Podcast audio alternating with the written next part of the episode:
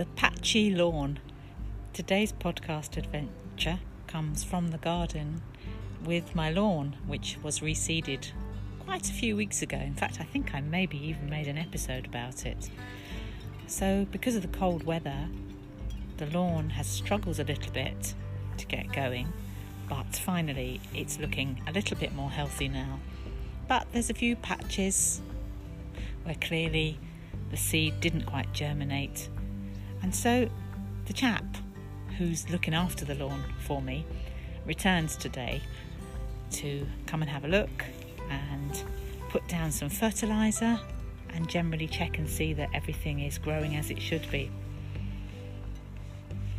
So he told me that by putting a bit of fertiliser down, it could lush it up.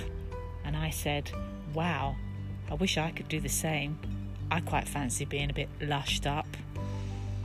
But sadly, there is no fertiliser that can do that for me, so I'll just keep to swimming and singing and hoping that I can stay as lush and as gorgeous as this lawn might be this summer.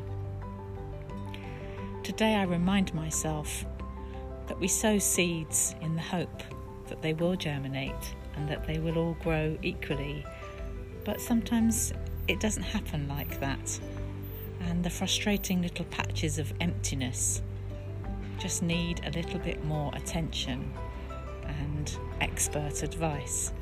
So that's what I remind myself of today as I sit on a somewhat frustrating day as a musician and a choir leader. That these little patches of irritation where things haven't grown as anticipated perhaps just need a little bit more time and breathe.